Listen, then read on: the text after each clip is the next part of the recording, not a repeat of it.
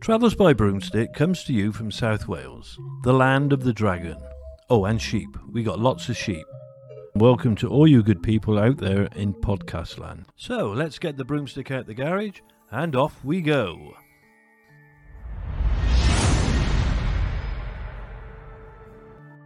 Today's journey takes us on a magical and mysterious adventure as we visit some of the most beautiful burial sites and discover the folklore and legends that surround them. We begin our journey at the Tinkinswood Burial Chamber.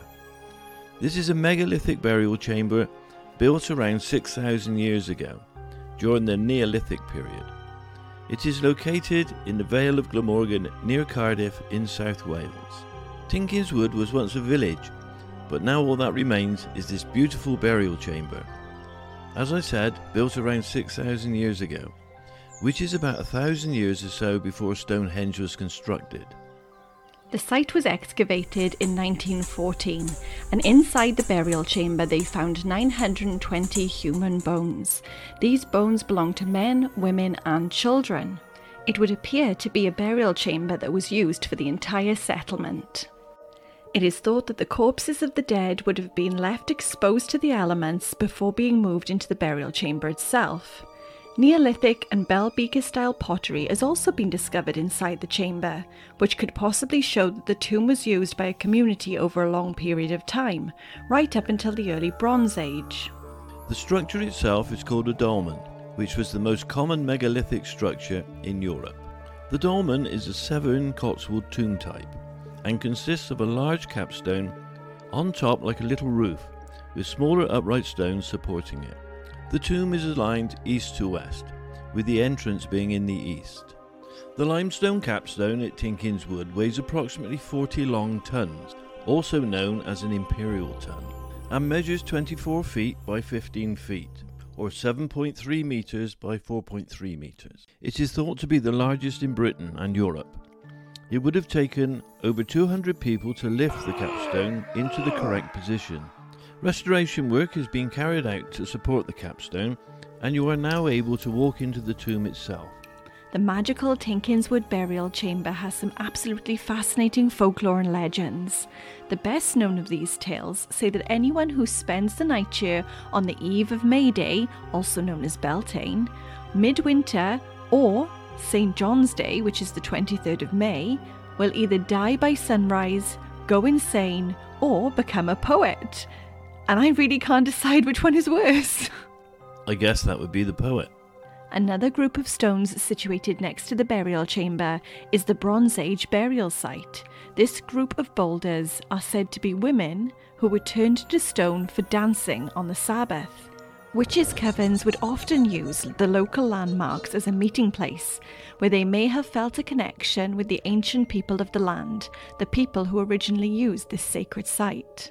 The legend surrounding this stone circle originated as witches dancing their ritualistic dances at the Sabbath on May Day, also known as Beltane, not the Sabbath day, as in the Christian Sunday or the Church's holy day. The etymology of the word Sabbath was derived from the word Sisbath, an old French word that means to frolic. And I personally think that Tinkinswood looks like the perfect place to frolic and perform magical rituals. It really has the most beautiful energy here. People have left offerings of flowers and wreaths, and our dogs Frank and Maximu seemed to be incredibly happy here. They were running around and enjoying themselves. About a mile south from Tinkinswood is another burial chamber, the beautiful St. Lythans. St. Lythans is a megalithic dolmen built around 4000 BC as part of a chambered long barrow during the mid Neolithic period. It is situated in the middle of a field, the Mill Field or Maes It is also in the Vale of Glamorgan near Cardiff. It lies about half a mile to the west of the hamlet of St. Lythans. Unlike the dolmen of Tinkinswood, St. Lythans burial chamber has never been fully excavated, so it's still quite a mystery. It stands at the eastern end of a flat topped, 90 foot long by 36 foot wide earthen mound which forms part of a chambered long barrow. It consists of a semicircle of three upright stones. These support a large flat capstone. All the stones are limestone, which, as with Tinkinswood, were probably used as these stones were available locally. The capstone, which slopes down from the southeast to the northwest, the capstone measures 13 foot long, 10 foot wide, and it's 2 foot thick. The insides of the two facing upright stones have been smoothed off, and there is a hole at the top of the triangular rear stone. This hole looks like it could be a magical window into another dimension. The alignment of the burial chamber is facing east to west, with the entrance facing east. As with most cromlechs, it is very likely that the burial chamber would have had a forecourt immediately outside the entrance to the chamber, and that the chamber itself would have been covered by an earthen mound. However, as the chamber is unusually tall, having a minimum internal height of six foot, it is possible that the capstone would have never fully been covered, leaving the huge stones fully exposed to the skies. As well as places to house and honour the dead, these cromlechs may have been communal and ceremonial sites. A place where people would exchange ceremonial gifts, acquire and exchange fresh livestock, and harvest fruits and vegetables, as well as a place to socialise and meet new people and new partners. If only these stone structures could speak to us and tell us of the things that they have seen over the many years that they've been standing. St. Lythan's burial chamber also has some very interesting folklore, and much like the stones from the King's Men Stone Circle at the Rollright Stones, it is said that each Midsummer's Eve the capstone of the burial chamber spins around three times, and all of the stones go down to the nearby river to bathe. I would absolutely love to be there to see that magical sight. Both Tinkinswood and St. Lythan's are managed by Cadw, a Welsh government body responsible for the protection, conservation, and promotion of built heritage of Wales. Well, there's only one question left to ask. How many brooms would you rate these burial chambers? Well, I like prehistoric history, so I'm going to go four brooms for this one. Four brooms, that's really good. Which of the two burial chambers were your favourite?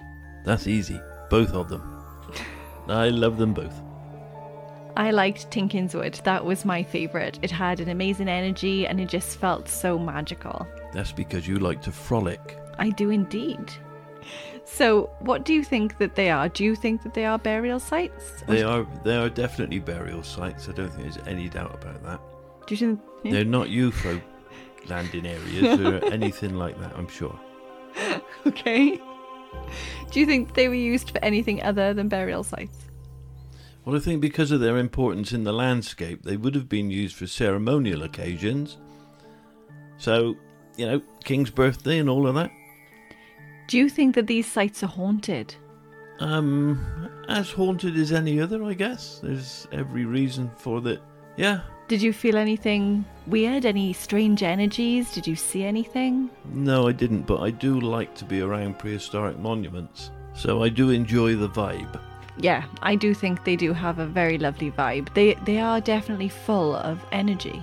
Ah, that's because it's magical. Yay! Well, that concludes our adventure for today. Thank you so much to everyone who has liked, subscribed, and commented on our channel so far. We really appreciate it. Yes, thank you so much, everybody. It does mean a lot to us. Also, should we visit another burial ground? Let us know. Tell me what you think in the comments. Do you want us to see other ancient stones and hear about their legends? Let us know. And next week we will be starting our spooky season. Lots of haunted historic places coming your way, as well as interviews with the lovely Dave Roberts, owner of the Morbitorium Museum and Witchcraft Shop. We will also be speaking to the amazing Matthew Rose and Luke Alcock from Dark Wales Tours, our favourite ghost tour company. Lots of things to get you in the Halloweeny mood with Travels by Broomsticks Spooktober Adventures.